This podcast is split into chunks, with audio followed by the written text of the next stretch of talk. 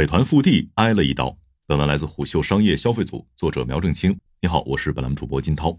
在距离美团总部约三百五十米位置，经营川湘系菜馆的餐饮老板丽萍，在过去一个多月时间里，几乎每一天都能接到美团 BD 或抖音本地生活 BD 的电话，甚至这些 BD 会穿着日常衣服，以食客模样到他店里先点菜吃饭，然后再小心翼翼地谋求合作。丽萍知道自己并非这条街上唯一被如此看重的餐饮小店老板，他和他所在的美食街只是当下美团和抖音围绕本地生活业务战火的缩影。这场战争以2021年抖音的闪电突袭为爆发，并在2023年演变为美团和抖音的全面战争。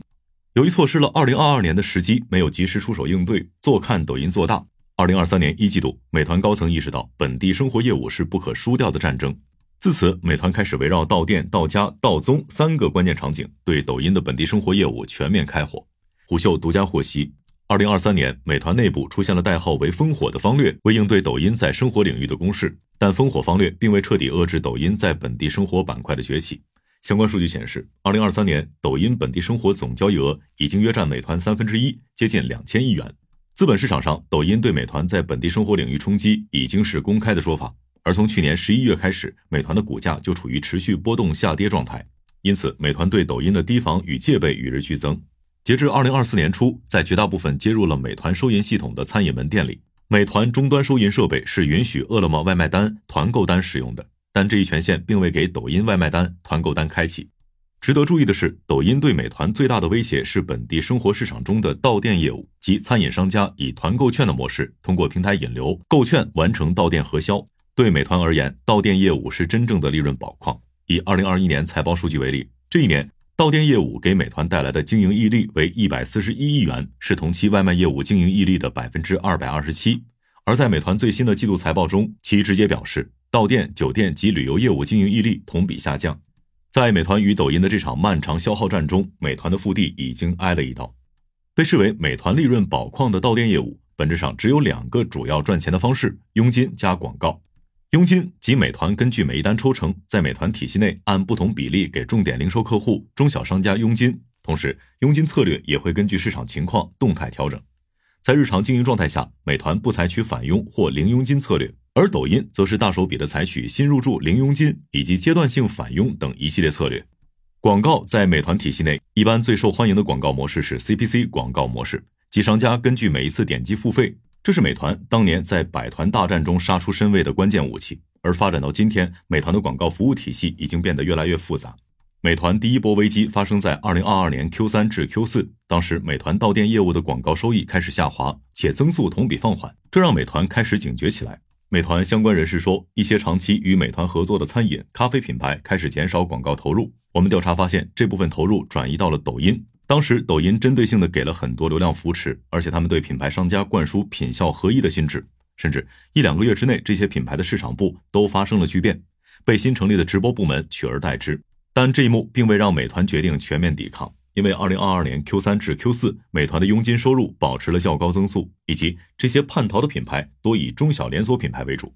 可是，接下来发生的连续暴击让美团有些坐不住了。在二零二二年 Q 四，几个国内知名餐饮连锁品牌通过抖音直播间创下了破纪录的团购券销量。某头部连锁快餐品牌当时在抖音实现了单日一千余万元的销售额，这让整个餐饮界感到震惊。而另一个危机是，美团逐渐意识到，抖音在到店业务的挖墙脚正在破坏美团整体商业模型的协同。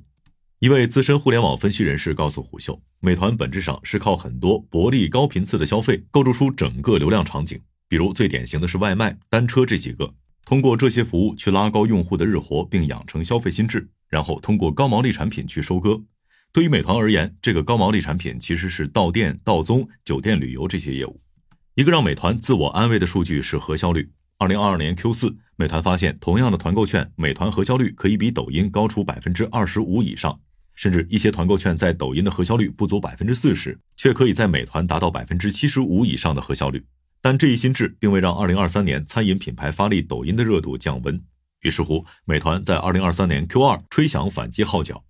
有知情人士告诉虎嗅，当时美团内部从高层到执行层都把抖音视为关键对手。作为应对，美团拿出了两个武器：特价团购加直播。特价团购其实是美团的一种流量策略之变，本质上是美团试图用流量吸引品牌提供全网最低价。在特价团购的模式里，美团会给予那些愿意提供全网最低价的品牌巨大的流量扶持，而这种流量的独特之处是比较精准，转化率很高。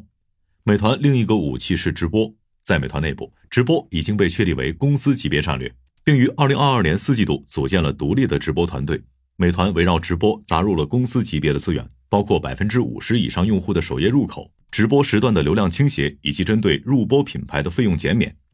特价团购是为了和抖音抢商家、抢用户，直播是为了解决美团的内容和流量瓶颈。这两个动作确实对美团 Q 三至 Q 四的业绩有所提振。财报数据显示，二零二三年 Q 三美团到店、酒店及旅游业务交易额同比增长超过百分之九十，季度活跃商家数同比增长超过百分之五十。但还有一个隐患已经成为美团绕不开的挑战。以 Q 三美团到店业务收入同比增长为例。同期到店、酒店及旅游业务经营溢利同比下降，而背后的原因之一是营销成本大幅增长。财报显示，季度内美团的销售和营销开支同比增速达到了百分之五十六点四。另一个挑战来自于组织，美团习惯于用组织力去解决所有问题，主要的打法都是防守反击，先顶住对手攻势，争取尽快进入壕沟战、阵地战，然后通过更低的员工成本、更高的组织效率去获得战役胜利。但今天美团遇到的是一个流量比自己更大、组织效率比自己更高的抖音。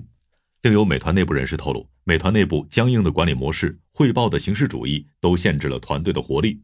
美团需要找回曾经的自己。二零一二年那个美团，一位和美团合作超过十年的品牌负责人告诉虎嗅，他肉眼可见的发现，今天美团员工的狼性、创造性、责任心比十年前的团队差距明显。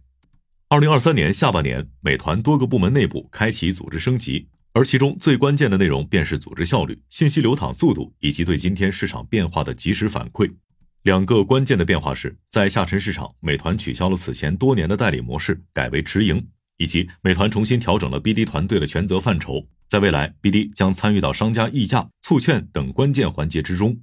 前者是美团针对抖音的关键反击，在新的模式下，美团将逐渐恢复自己在下沉市场的直营、直面商家。后者则是美团试图让自己更为灵活的一次转型，在新的模式下，BD 将拥有更大的灵活空间去解决具体问题。但这两个变化其实都离不开组织体系的变革，更灵活敏捷、更快速反应、更少的信息层，这些其实都是美团创立后的优势。但对于今天的美团而言，这些已经成为需要重新拾起的特质。以及美团正在面临另一个巨大挑战，它一线的 BD 员工已经逐渐向零零后过渡。在美团内部，对于这代新的 BD 人能否保持住昔日 BD 一样的狼性、一样的斗志、一样的品牌忠诚度，内部其实有不同声音，而这些都是十三岁的美团亟待解决的问题。好的，以上是今天的商业动听，下期见。